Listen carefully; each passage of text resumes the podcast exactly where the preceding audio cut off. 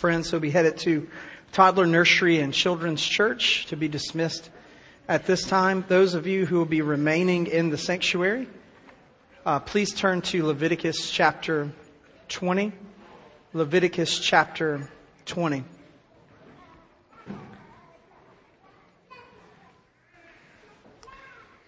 Just as a reminder from the few warnings I've given over the past several weeks, and if you're a visitor with us and have not been here to hear those warnings, Leviticus 20, like Leviticus 18, has some pretty sensitive subject matter in it, but we're reminded from Timothy that all of Scripture is inspired by God. It's useful and beneficial to us, and so we will find the benefit even in uncomfortable topics this morning. So Leviticus chapter 20 beginning in verse 1. Then the Lord spoke to Moses, saying, You shall also say to the sons of Israel, Any man from the sons of Israel or from the aliens sojourning in Israel who gives any of his offspring to Molech, surely shall be put to death. The people of the land shall stone him with stones. I will also set my face against that man and will cut him off from among his people, because he has given some of his offspring to Molech so as to defile my sanctuary and profane my holy name. And if the people of the land, however, should ever disregard that man when he gives any of his offspring to Molech, so as to not put him to death, then I myself will set my face against that man and against his family, and I will cut him off from among their people, both him and all those who play the harlot after him, by playing the harlot after Molech. As for the person who turns to mediums and to spiritists, to play the harlot after them, I will set my face against that person, and I will cut him off from among his people. You shall consecrate yourselves, therefore, and be holy, for I am the Lord your God.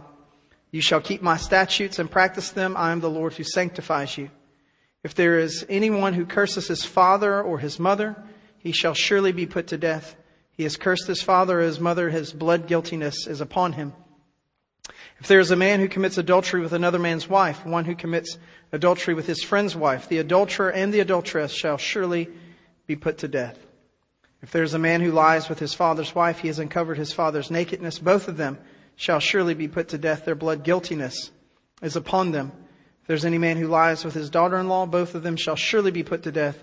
They have committed incest. Their blood guiltiness is upon them. If there's any man who lies with a male as those who lie with a woman, both of them have committed a detestable act. They shall surely be put to death. Their blood guiltiness is upon them. If there is a man who marries a woman and her mother, it is immorality. Both he and they shall be burned with fire, so that there will be no immorality in your midst. If there is a man who lies with an animal, he shall surely be put to death. You shall also kill the animal. If there is a woman who approaches an animal to mate with it, you shall kill the woman and the animal. They shall both surely be put to death. Their blood guiltiness is upon them. If there's a man who takes his sister, his father's daughter, or his mother's daughter, so that he sees her nakedness and she sees his nakedness, it is a disgrace, and they shall be cut off in the sight of the sons of their people. He has uncovered his sister's nakedness, he bears his guilt. There's a man who lies with a menstruous woman and uncovers her nakedness, has laid bare her flow, and she has exposed the flow of her blood, both of them shall be cut off from among their people. You shall also not uncover the nakedness of your mother's sister or your father's sister, for such a one is made uh, naked his blood relative, and they shall bear their guilt. If there's a man who lies with his uncle's wife, he has uncovered his uncle's nakedness, and they shall bear their sin. They shall die childless. If there's a man who takes his brother's wife, it is abhorrent. He has uncovered his brother's nakedness. They shall be childless.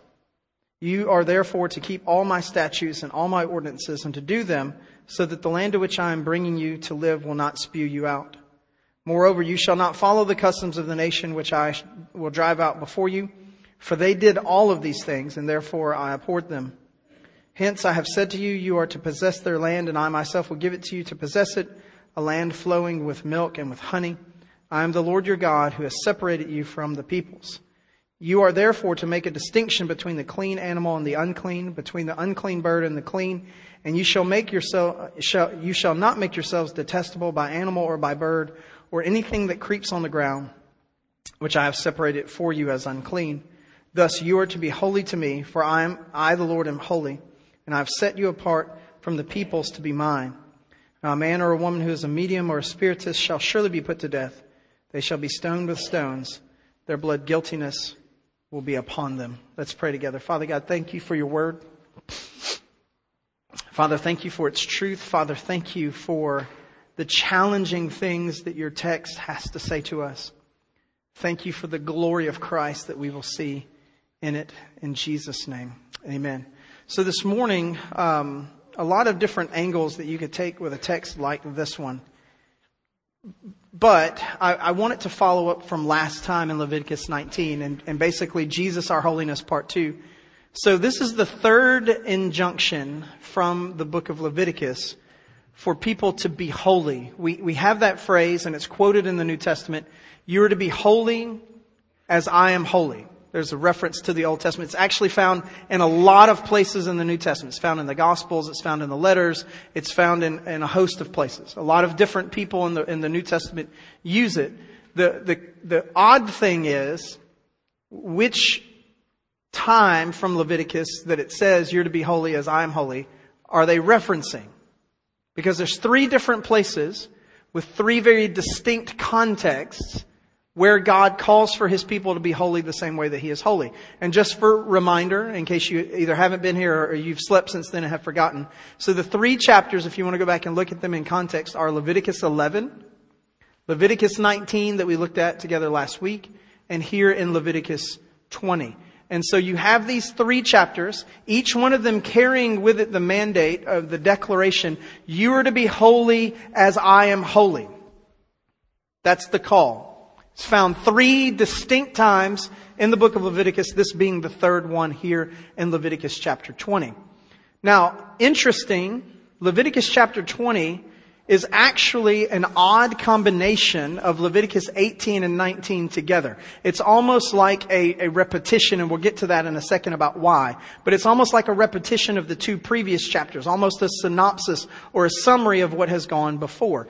So just briefly, let's walk through what is, where does the holiness of chapter 20 rest? So chapter 20 makes the declaration for us to be holy. So what are the things that chapter 20 is speaking to that would cause us to reflect the holiness of God? So, first, there is a call for parents not to offer their children, and this time uh, there's no confusion like there might have been in chapter 19, not to offer their children as a blood sacrifice to the false god Molech. Now, there's a lot of debate about who Molech is, what kind of deity Molech was. Some of the best scholarship that exists essentially views Molech as uh, an ancient Near Eastern god of the underworld, if you will. They're uh, the god of death, sort of, if you, if you could allow for that. The place where the sacrificial fire would take place Interestingly enough, when translated into Aramaic from Hebrew, is where we get our word Gehenna, that carries with it the notion of hell in the New Testament. And so this is a connection to that of offering your children to that sort of deity. I wouldn't say that Molech is necessarily Satan, but if you were to kind of follow a pathway of thought process from the Old Testament into the New Testament, you could start to flirt with the edges of that. So this death god of the underworld whose children are consumed by fire. That's the idea here. So don't offer your children by blood sacrifice in the flame to Molech. That's the first thing that it gives as a way to be holy. The second thing that's listed here is not to turn to mediums and to spiritists. Don't gather your theological and spiritual information from people who are pagan. That's a, uh, when we walk through these and you kind of cons- make them a little more concise, almost all of these are going to be like, well, duh. Yeah. No brainer. Don't set your kid on fire to some false god. Don't go find your theological information from a pagan priestess or priest. That seems like a, a good way to go. Um, on this Father's Day, don't curse your father and mother. Great way to be holy. Man, it got real quiet real quick because everybody in the room's like, man, I'm going to set my kids on fire to Molech. Man, I'm not going to go to a medium or spirit. Oh, father and mother. Hmm. There are very few people that I've ever met in my life who have completely and totally, properly honored their father and mother throughout their whole lifetime. I've maybe met one or two people who like legitimately like just never had any beef with their parents. And they were just always very honoring to them. They didn't break any of their rules. They did what they were told. They didn't talk back. They mouth off. And I'm like, what foreign planet are you from? Because that was not my life. I definitely need to call and apologize to both my father and stepfather on this lovely Father's Day for all of my misbehavior in my youth. And I regularly thank and apologize to my mother for not killing me as a young man because she probably should have. So, don't curse your father and mother. You want to be holy? As God is holy, you want to be distinct and separate and sacred like God is distinct and separate and sacred. Honor your father and your mother. Don't curse them.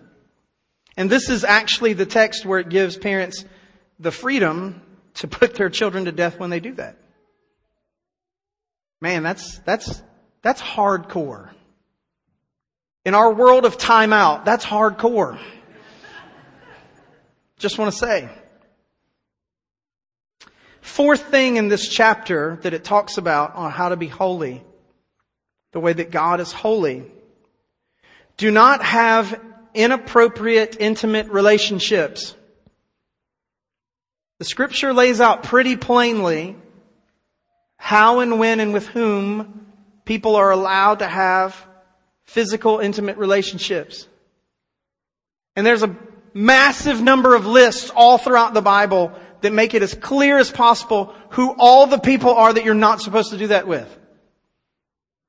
To summarize, if you want to be holy, don't have inappropriate physical intimate relationships. Like we don't have to unpack that. I know a lot of people were very concerned about all the Q&As they had at lunch a couple weeks ago. So I'm trying to like not have that happen to you today. Philip, you don't believe when my six-year-old asked me. Oh, yeah, I will because we read it in the text. I have no doubt that that's what they ask you about. I'm just glad your kid was paying more attention than you. So, if you can't say amen, say ouch. And then it closes, oddly enough, with a fifth way to be holy, and it gives the injunction again about clean and unclean animals, which seems remarkably out of place given the rest of the list. Hey, don't set your kids on fire to a false underworld deity of death. Don't turn to medium and spiritists and high priests and priestesses for your, your theological education. Don't curse your father and mother. Don't have inappropriate physically intimate relationships. Oh, and hey, watch the animals you eat. Just seems kind of out of place. But of course, it's a blood thing. And we've talked about how there's these issues in the Old Testament with the matter of blood and what animals engage blood in certain ways and which ones don't. So why the repetition? Why would you take sections of 18 and sections of 19, combine them together for a follow-up holiness chapter before you begin moving into other types of laws throughout the book of Leviticus? Well, I think, and, and, and, and someone actually said it this morning, uh, just in kind of in conversation, um, repetition is the key to learning. That's the best way to learn is to do something over and over again or hear something over and over again. And, and what is being dealt with here in Leviticus 20? These are some of life's greatest draws into temptation. I want you to consider the categories. So we have the specifics and the specifics unnerve us sometimes. So let's consider the categories. There's four major categories of potential sin here in Leviticus 20. Let's see how well this resonates with everyone. First category of temptation. I am tempted to treat and raise my children how I want rather than how God wants. And some of you here don't have kids, and that's okay.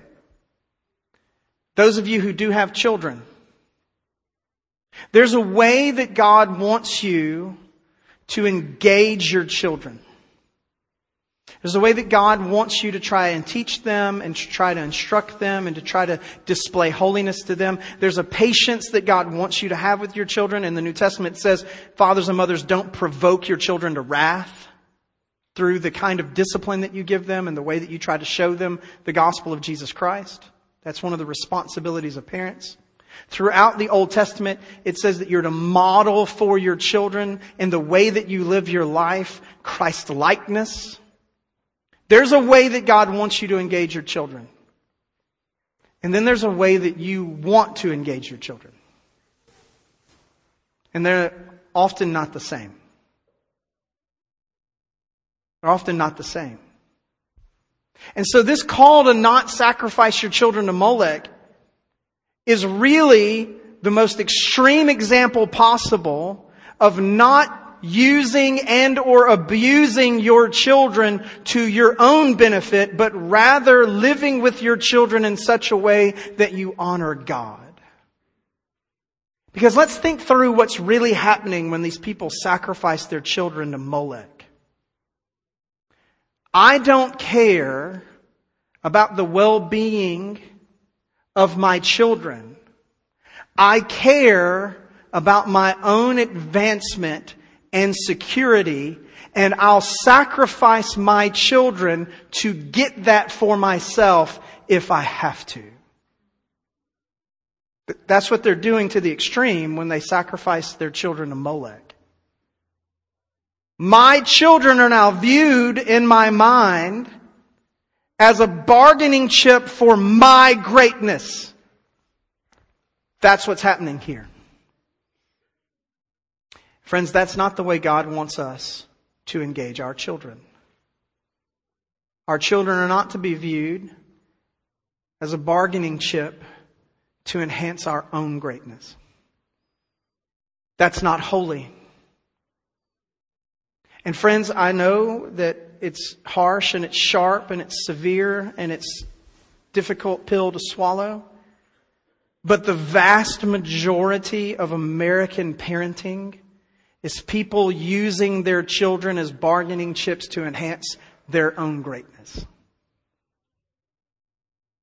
Force feeding children through a host of things that they don't care anything about that they don't want to be a part of under the spiritual guise of, well, I'm trying to expose them to the best things possible, the things I never got to be a part of. I want their life to be better than my life was. Is it because you really want their life to be better than your life was? Or do you vicariously want to exalt your own status by, look at how great my children have turned out and the wonderful things that they're doing? Look, I know my child's being sacrificed, but Molech will be pleased with me. It's a great temptation. It's a great draw. Second great temptation is to seek out spiritual counsel that suits me rather than transforms me. That's the mediums and the spiritists. It's one thing, friend, to seek out wise counsel because the scripture says you should do that. Excuse me. It's one thing to seek out wise counsel. It's another thing to keep asking as many people as possible until you find the answer that you want it to hear. And the most successful mediums and spiritists aren't the ones who got it right. They're the ones who say things that make you want to come back and pay them again. And the ones that make you want to come back and pay them again are the ones that affirm you in everything that you're doing without challenging you on anything that you're doing wrong. If the spiritual counsel that you're receiving in your life is regularly counsel that does not challenge you and does not change you, then you, in an unaware sort of way, have sought the counsel of mediums and spiritists. In the New Testament, it talks about surrounding yourself with teachers who tickle your ears. And friends, that's a great draw. I would rather sit in a room with a bunch of people who are going to tell me how awesome I am than to tell me how much stuff I need to repent of. I would rather sit in a room with a lot of people who are going to affirm me in all of my actions rather than people who call me out on my madness and foolishness. Because when people call you out on your stuff, sometimes you have to change and change is hard. But when people affirm you in all of your life actions, you just keep getting to be the way that you are now, and that's really easy. It's a great temptation. What else? Third, there is a, a, a draw to disregard all authority that exists in my life. Here, they use the extreme version of cursing your father and your mother. But there is a tendency in the broken human heart to try to throw off all authority. Friends, this isn't a new Western American thing. This has been the way that it's been in all cultures and all times and all places since the fall. I'm going to do what I want to do, when I want to do it, how I want to do it, and no one is going to tell me otherwise. No one. My parents aren't going to tell me. My boss isn't going to tell me. My spouse isn't going to tell me. Those people have influence on my life aren't going to tell me. And boy, howdy, as an American, the government sure isn't going to tell me.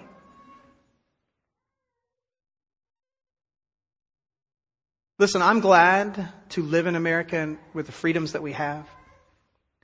And I'm not speaking to the rightness or wrongness of the events that led to the establishment of the United States when I make the statement that I'm about to make. But America was birthed in rebellion against the authority that existed over it at the time. Now, sometimes that's proper. Scripture makes that clear. Sometimes that is proper. But make no mistakes. We were part of a cultural society that had a king. And from 3,000 miles away, we thumbed our nose at the king and said, You're not our king anymore. That might be right, that might be wrong, but that's what happened. And if you look around, particularly at American culture, we've kind of sort of been that way ever since. Most denominations that have been birthed in the world, do you know where they've been birthed? Under the umbrella of American religious freedom. Why?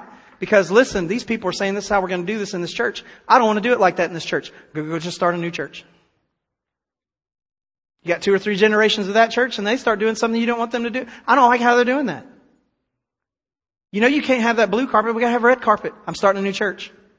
The 15th Baptist Church of the red carpet. That's what we're doing. You laugh about it, but go look. The denominational book in the United States of America is over 50,000.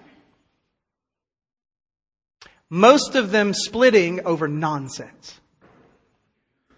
They didn't want any authority in their life. It's a great draw. It's a great temptation in my life to puff my chest out and to wag my finger in someone's face and say, how dare you try to tell me how to live my life? You're not the boss of me. I'm in charge of my own existence and all manner of other ridiculous, individualized, self-centered things that we can scream out into the universe. Knowing full well that all of us are under the absolute control of a sovereign God. We cannot even take a breath, but He allows it. And we want to shake our fist at every other authority that He's given us in our lives. That's what we want to do. It's a great temptation. And then finally, the, to like lump the largest of the sections together.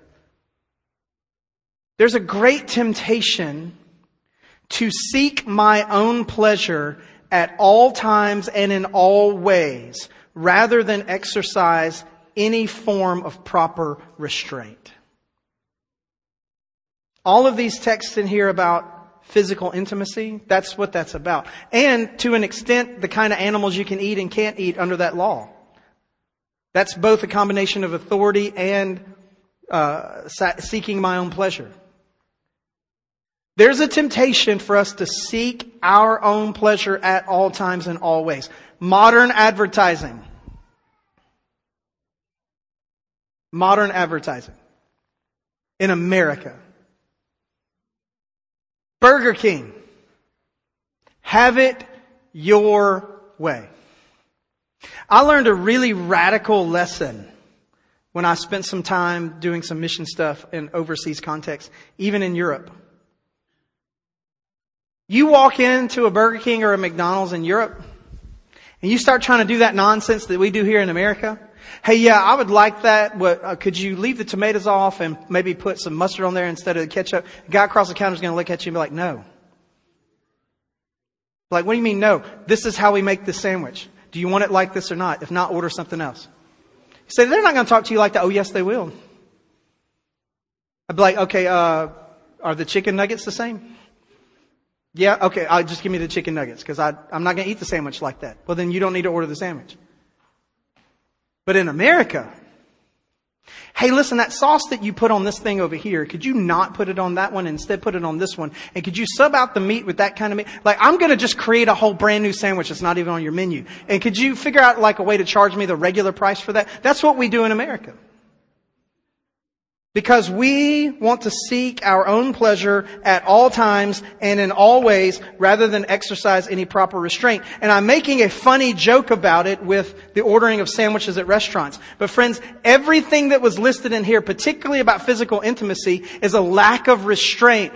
I want to do what I want to do with my body whenever I want to do it, and no one has the right to tell me otherwise. It's the slamming together of authority and pleasure. And that's what this chapter is dealing with. And in the middle of all of those temptations, of how to do the family the way I want to do it, and how I want to do spiritual life the way I want to do it, and how I want to regard or disregard authority, and how I want to pursue pleasure or not pursue pleasure. In the middle of all of these restrictions, there is a centralized call to be holy the way that God is holy. Friends, God's not trying to spoil your fun. God's trying to cause you to bear His image the way that you ought to. God did not save us to be what we want to be. He saved us to be what we ought to be. And there's a way in my fallen sinful nature that I want to be, and there's a way in my redeemed Christ-like nature that I ought to be, and those two are rarely ever the same. So let's see what the New Testament has to say about this. If you would, flip forward to 1 Peter. 1 Peter chapter 1. I want us to kind of walk through a few sections in the New Testament just to get a feel for um, how the New Testament helps to address these holiness issues. So 1 Peter chapter 1. It's really a small section in 1 Peter, but I, I want us to look at the whole chapter to get context. Peter, an apostle of Jesus Christ. To those who reside as aliens scattered throughout Pontus, Galatia, Cappadocia, Asia, Bithynia, who were chosen according to the foreknowledge of God the Father by the sanctifying work of the Spirit, to do what? To obey Jesus Christ and be sprinkled with His blood. May grace and peace be yours to the fullest measure. Blessed be the God and Father of our Lord Jesus Christ, who according to his great mercy has caused us to be born again to a living hope through the resurrection of Jesus Christ from the dead, to obtain an inheritance which is imperishable and undefiled and will not fade away. Really expansive way of saying that our salvation is a holy salvation reserved in heaven for you who are protected by the power of God through faith for a salvation ready to be revealed in the last time. In this you greatly rejoice, even though now for a little while, if necessary, you have been distressed by various trials, so that the proof of your faith, being more precious than gold, which is perishable, even though tested by fire, may be found to result in praise and glory and honor at the revelation of Jesus Christ. And though you have not seen him, you love him. And though you do not see him now, but believe in him, you greatly rejoice with joy inexpressible, full of glory, obtaining as the outcome of your faith the salvation of your souls. As to this salvation, the prophets who prophesied of the grace that would come to you made careful searches and inquiries, seeking to know what person or time the Spirit of Christ within them, within them was indicating that he was predicted in the sufferings of Christ and the glories that were to follow. It was revealed to them that they were not serving themselves but you. In these things which now have been announced to you through those who preach the gospel to you by the Holy Spirit sent from heaven, things into which the angels long to look. Now, this is all about the gospel. So here comes the holiness, because there's going to be a reference in verse 16 to being holy the way God is holy.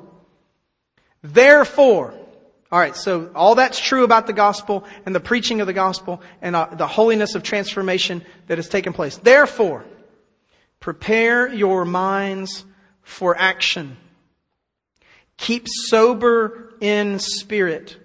Fix your hope completely on the grace to be brought to you at the revelation of, of Jesus Christ. As obedient children, do not be conformed to the former lusts which you were, which were yours in your ignorance. But like the Holy One who called you, be holy yourselves also in your behavior, because it is written, you shall be holy, for I am holy. If you address as follow the one who impartially judges according to each one's work, conduct yourselves in fear during your time of your stay on earth, knowing that you were not redeemed with perishable things like silver or gold from your futile way of life, inherited from your forefathers, but with precious blood as of a lamb unblemished and spotless, the blood of of Christ, for he was foreknown before the foundation of the world, but has appeared in these last times for your sake, who through him are believers in God, who raised him from the dead and gave him glory, so that your faith and hope are in God. And since you have in obedience, it's like the third time he said that, by the way. Just want to throw that out there. Obedience is substantially important to our reflection of holiness in the kingdom of God. Since you have in obedience to the truth purified your souls for sincere love of the brethren, fervently love one another from the heart. For if you've been born again, not of seed, which is perishable, but imperishable, that is, through the living and enduring word of God. For all flesh is like grass, all of its glory like the flower of grass. And the grass withers and the flower falls off, but the word of the Lord endures forever. And this is the word which was preached to you. And if we had time, if you walk through the rest of First Peter, he covers in basic form some version of these four categories of temptation addressed to us in Leviticus chapter 20. He talks about honoring the king. He talks about what family relationships should be like. He talks about purity of physical relationships. He talks about what authority should look like in our lives and where we should receive spiritual instruction. He covers basically for the rest of the chapters the enhancement of what it means to be holy in Christ by way of the gospel by basically affirming to us these temptations still abide. And we must put off the old man and put on the new one. One who yields to the things of God in Christ. Now, if you would, flip over to 1 Thessalonians chapter 4. 1 Thessalonians chapter 4.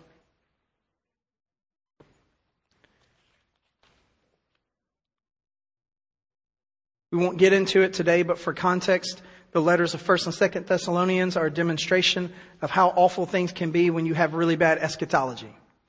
Because that's what's going on with these people. Their view of the return of Christ was so skewed that they train wrecked all kinds of stuff in their life.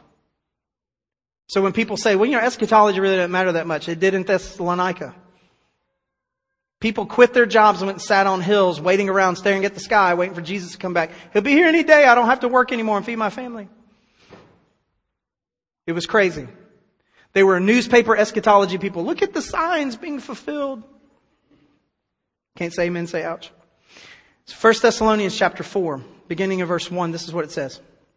Finally then, brethren, we request and exhort you in the Lord Jesus that as you received from us instruction as how you ought to walk and please God, just as you actually do walk, that you will excel all the more. Now, I'm going to pause here for a second because you won't actually have the phrase, be holy like I'm holy here. But being holy the way that God is holy is a call to walk in the image of God. To reflect God as you ought to. And that's exactly what Paul's talking about here. There's a way you're supposed to walk. Here it is. So let's see what he has to say. For you know what commandments we gave you by the authority of the Lord Jesus Christ. For this is the will of God, your sanctification. Alright, now, that's a bold statement. That's only half a statement, but it's a bold statement. This is the will of God, your sanctification. Philip, what does it mean to be sanctified? What's the will of God from life? Well, I know at least one spot in the New Testament that explicitly says this is the will of God for your life. And here it goes. That you abstain from sexual immorality. That each of you know how to possess his own vessel in sanctification and honor, not with lustful passion like the Gentiles who do not know God. And that no man transgress, transgress and defraud his brother in the matter because the Lord is the avenger of all these things, just as we told you before and solemnly warned you. For God has not called us for the purpose of impurity, but in sanctification. So he who rejects this is not rejecting man, but the God who gives his Holy Spirit to you. Now, as to the love of the brethren, you have no need for anyone to write to you, for you yourselves are taught by God to love one another. For indeed, you do practice it toward all the brethren who are in Macedonia, but we urge you, brethren, to excel still more, and to make it your ambition to lead a quiet life, attend to your own business, and work with your hands, just as we commanded you, so that you will behave properly toward outsiders, and that no one will be in need. Okay, so when you look through this first half of this part of this chapter, what is he talking about? He's like, listen, you need to submit to authority, namely the authority of God. You need to submit to the authority of the word that's been preached to you so that you receive good spiritual instruction from the right places. You need to make sure that you live a life of purity that's empty of, of inappropriate physically intimate relationships. That they are done in a right and justifiable manner. You need to put your own pleasures in check and follow the way that God would have these things to be for you. You need to be concerned about your overall family, but particularly your family of faith. And you need to honor them. Friends, this is a synopsis of Leviticus chapter 20, but in the Christian's life through Christ. It comes down to, friends, and we'll close in a second with piecing it all together, but it comes down to, friends, there's a way for you to treat your family. There's a way for you to respect authority. There's a way for you to seek out proper spiritual counsel. There's a way for you to avoid a hedonistic lifestyle that is only driven by your own pleasure. If you want to be holy, there's a way to pursue holiness. And it's not to pursue those other things. So let's piece it all together. Finding our holiness. Where do we want to find it? Per the text in Leviticus chapter 20 and per a lot of things that we've seen in the New Testament. I want to get real specific. Finding our holiness in our homes. This text that we've just read in Leviticus 20 where it talks about being holy the way that God is holy, deals with two major things. One, how do we engage the lives of our children in our spiritual existence? Two, the proper and improper use of intimate relationships, which is supposed to be found per the scripture predominantly as it's stated in the New Testament in the marital context. The key place, hear me this morning, if you are married, whether you have children or not, if you are married, the key place to display your holiness is in your marriage above every other place.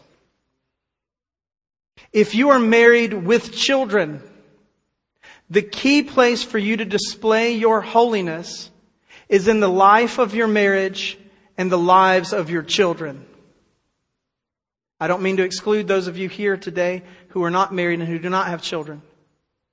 But given that that is the largest context of most people in the United States, most people in this crowd this morning, I want to close by pointing out if you want to be holy the way that God is holy, you will display that sacred set apart nature in the way you treat your spouse and the way you and your spouse treat your children.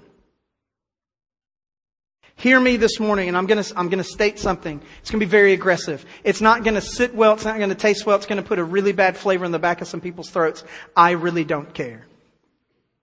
I just don't. You cannot claim to love God and hate your spouse.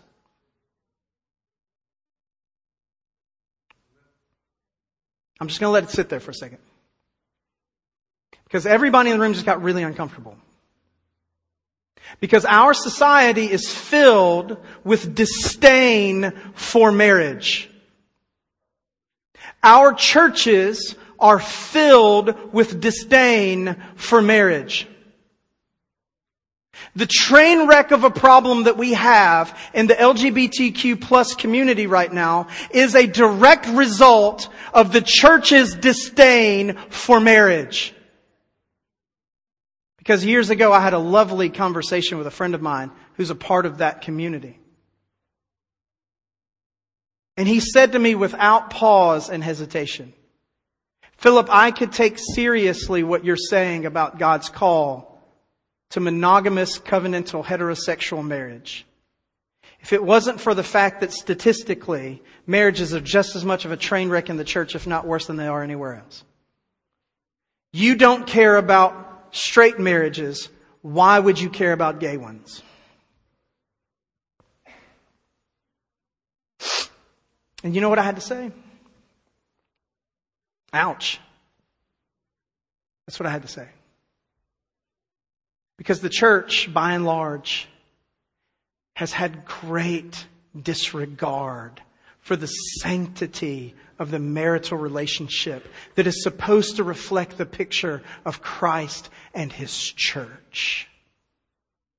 And what we've done is we've yielded to people's longing for immediate pleasure they don't make me happy anymore. Your marriage isn't about your happiness, it's about your holiness.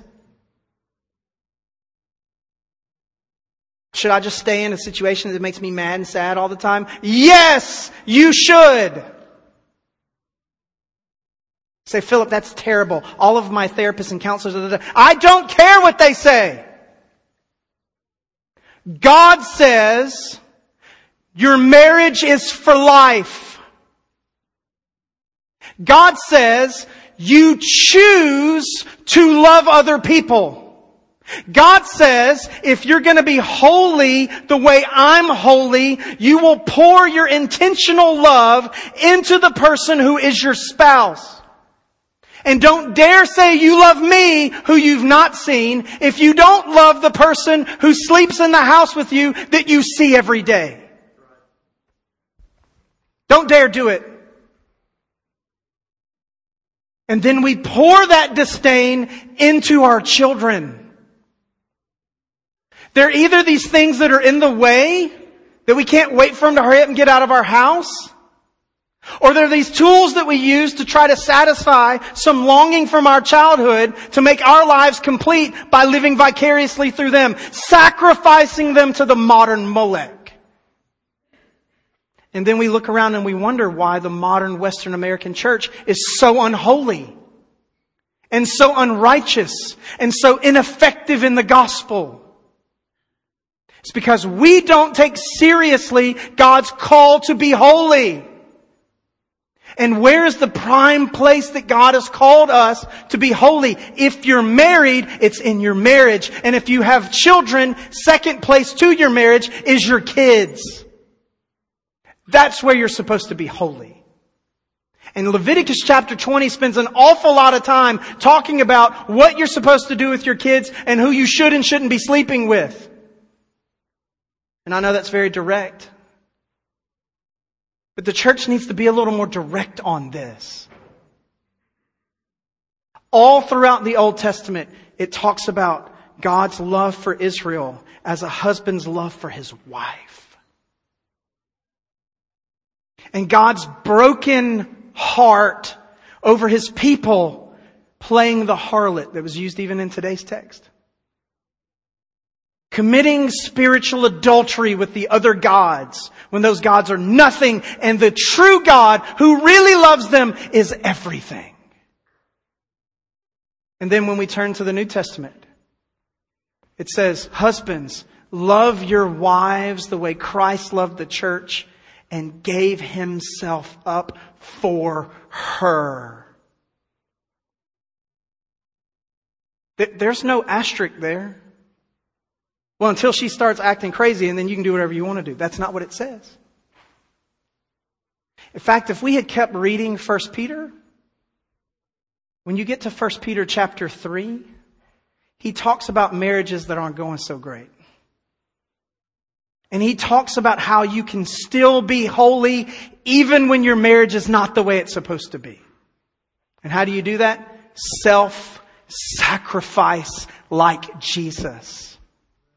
I thank God that Jesus still loves me in spite of my waywardness and sin. Because if he responded to me the way most of us respond to our spouse in marriage, I would have been out a long time ago. Because while I am faithless, he is still faithful. friends, that's called being holy. And then Christ looks at us and says, look at what I'm doing for you. I'm not throwing you out. I'm not casting you aside. I still love you. I still do good for you. I'm still for you. You're still in my Father's hand because I placed you there and no one can take you from it because I am sovereign even over your waywardness. And there's nothing that can separate us from the love of Christ that is to be found in God the Father. Nothing, the scripture says. And then he looks at us and he says, I want you to be holy like I'm holy. Hey, married people, you gotta be with your spouse the way that Christ is with you. Whoa. And when you are that way and God blesses you and that brings about new life and you have kids, you can't provoke them to wrath. You can't sacrifice them to the God Molech. You can't use them as instruments and tools in your game of animosity against each other. So, what do I do though? What, what do I do? You do what the scripture tells you to do. Husbands, love your wives. Wives, respect your husbands. Parents, do not provoke your children to wrath. Children, honor your father and your mother. And if you are a Christian and you do those things, guess what? You are displaying the holiness of God. Say, Philip, that's hard. No, it's not hard. It's impossible. It's impossible. You cannot do what I just said in your own strength. If you could, we wouldn't need the gospel. If you could, we wouldn't need the word of God calling us to these things. Telling us that it comes from the power of the Spirit and submission to the gospel that's been preached to us. She's not here this morning. She's home not feeling well.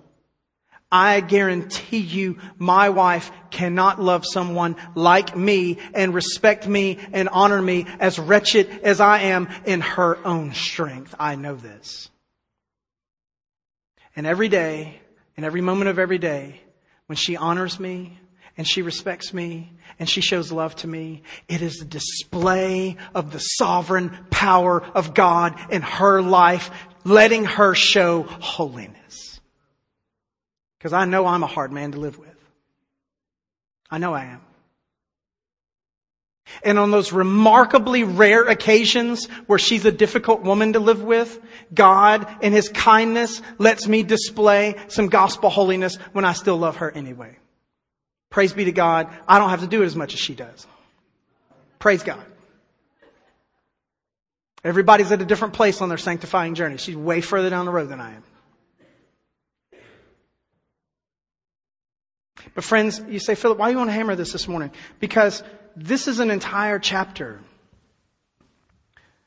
mostly dedicated to what do we do with our kids and what do we do with our most intimate relationship, our marriage bed?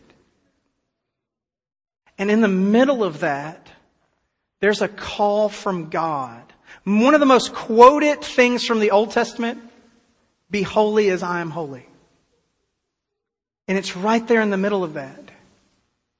And friends, every day, every moment of every day, across churches all over this great world, especially in this great land, there are people who are thumbing their nose at being holy.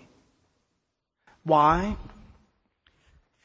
Because they want to raise their family the way that they want to rather than how God wants.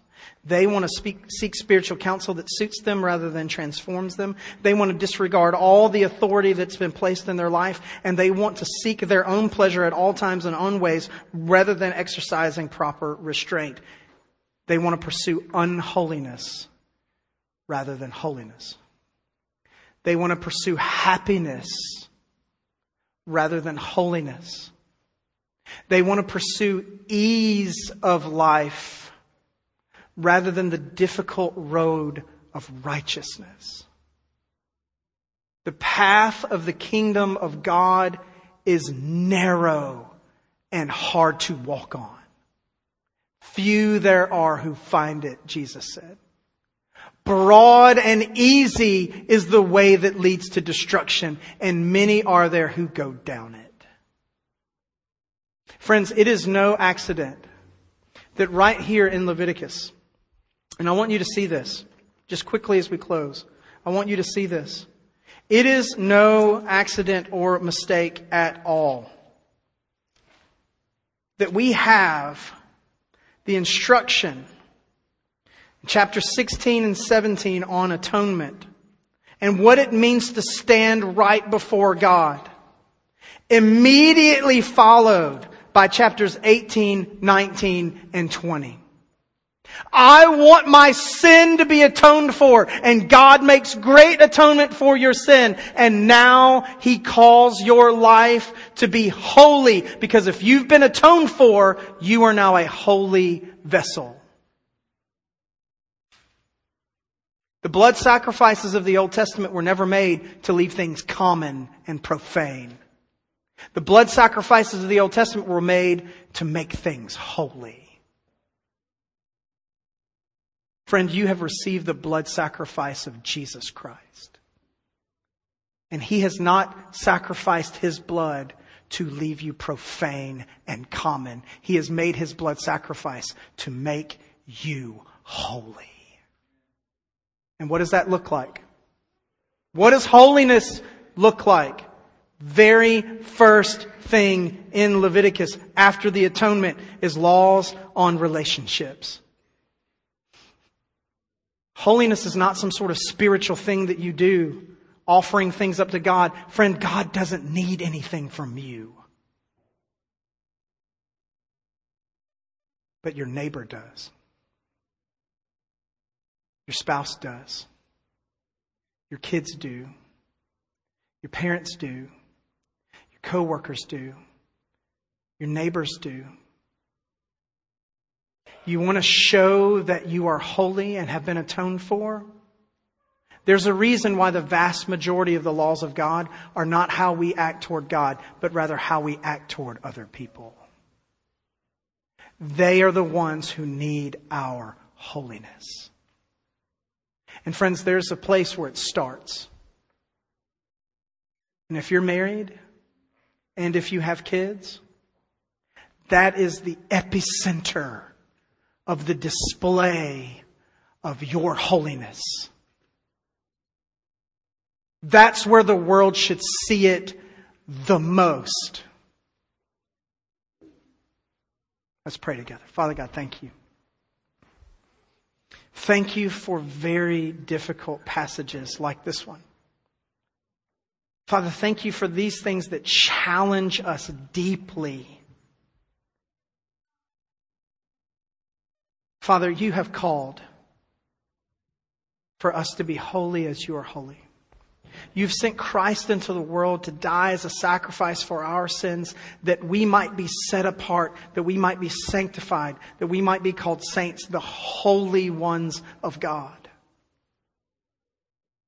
Father, forgive us when we pursue our own happiness and delight in ease of living rather than pursuing holiness. Father, let it be displayed in our most intimate of relationships. Those that you have given to us that reflect the glory of Christ.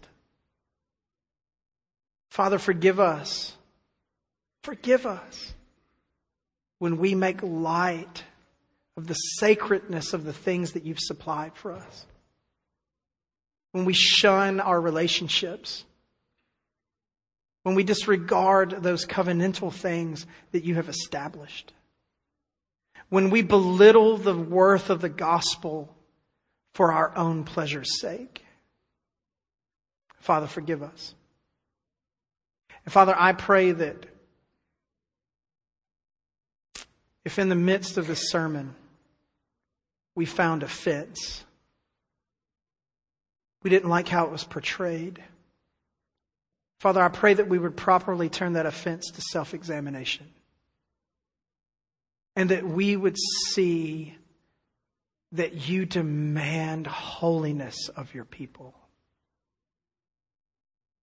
And that our display of the glory of Christ has eternal consequences. And that we would be conformed to his image. We ask it in Jesus' name.